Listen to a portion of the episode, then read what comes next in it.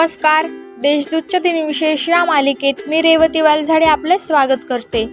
आज सत्तावीस जानेवारी जाणून घेऊया आजच्या दिवसाचे विशेष. चला मग आजच्या दिवसाची सुरुवात करूया सुंदर विचाराने.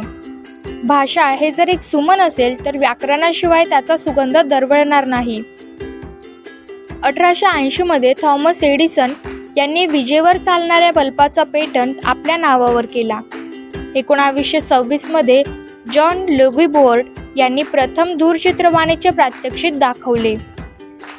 रॉयल इन्स्टिट्यूशनमध्ये बोलत असलेल्या व धूम्रपान करीत असलेल्या मानवी चेहऱ्याची प्रतिमा एका खोलीतून दुसऱ्या खोलीत प्रेषित करण्याचे प्रात्यक्षिक शास्त्रज्ञांसमोर करून दाखवले.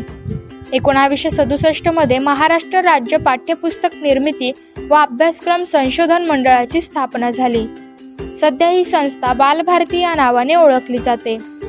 एकोणावीसशे सदुसष्टमध्ये केनेडी अंतराळ केंद्रात अपोलो एक या अंतराळानाच्या चाचणी दरम्यान आग लागली. त्यात गस ग्रिसम एडवर्ड व्हाईट व रॉजर शॅफी हे अंतराळवीर मृत्युमुखी पडले. एकोणावीसशे त्र्याऐंशीमध्ये जगातील सगळ्यात मोठा म्हणजे जवळपास चोपन्न किमी लांबीचा पाण्याखालचा बोगदा जपानच्या होन्शू व होकोइदो बेटांमध्ये खुला करण्यात आला. आता पाहू कोणत्या चर्चित चेहऱ्यांचा आज जन्म झाला. विचारवंत लक्ष्मण बाळाजी तथा तर्कतीर्थ लक्ष्मण शास्त्री जोशी यांचा एकोणावीसशे एक मध्ये जन्म झाला. संस्कृत भाषेवर त्यांचे प्रभुत्व होते. हिंदी धर्माचा त्यांनी सखोल अभ्यास केला होता.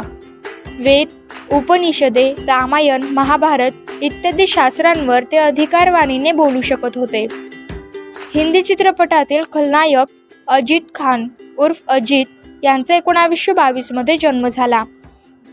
जवळजवळ चार दशकांत त्यांनी सुमारे दोनशे चित्रपटांमध्ये काम केले. भारताचे तेरावे लष्कर प्रमुख जनरल अरुण कुमार वैद्य यांचा एकोणावीसशे सव्वीसमध्ये जन्म झाला. एकोणावीसशे पासष्टच्या भारत पाकिस्तान युद्धातील कामगिरीबद्दल त्यांना महावीर चक्र पुरस्कार मिळाला. हिंदी चित्रपट कलाकार बॉबी देवल यांचा एकोणावीसशे सदुसष्टमध्ये जन्म झाला. एकोणावीसशे सत्याहत्तर साली धर्मवीर या हिंदी चित्रपटातून बाल कलाकार म्हणून त्यांनी चित्रपट क्षेत्रात प्रवेश केला. त्यानंतर एकोणावीसशे पंच्याण्णव सालच्या बरसात या हिंदी चित्रपटाद्वारे नायक म्हणून त्यांनी पुनरागमन केले. मराठी व हिंदी चित्रपट सृष्टीतील अभिनेता श्रेयस तळपदे यांचा एकोणावीसशे शहात्तरमध्ये जन्म झाला. आता स्मृतिदिनानिमित्त आठवण करूया थोर विभूतींची. कवी व ध्येयवादी नाटककार सदाशिव अनंत शुक्ल तथा कुमुदा बांधव यांचे एकोणावीसशे अडुसष्टमध्ये निधन झाले. त्यांनी कविता नाटकांशिवाय लघुकथा चित्रपट कथा गाणी आणि लहान मुलांसाठी विविध प्रकारचे लेखन केले. महेर घराण्याचे सतारवादक निखिल बॅनर्जी यांचे एकोणावीसशे शहाऐंशीमध्ये निधन झाले.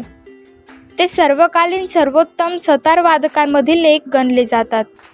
पद्मभूषण पुरस्कार विजेते हिंदी लेखक पटकथा लेखक दूरदर्शनाचे अतिरिक्त संचालक कमलेश्वर यांचे दोन हजार सातमध्ये निधन झाले. भारताचे आठवे राष्ट्रपती आर व्यंकटरमण यांचे दोन हजार नऊमध्ये निधन झाले. पंचवीस जुलै एकोणावीसशे सत्याऐंशी ते पंचवीस जुलै एकोणावीसशे ब्याण्णव असा त्यांचा कार्यकाळ होता. आजच्या भागात एवढेच. चला मग उद्या पुन्हा भेटू. नमस्कार.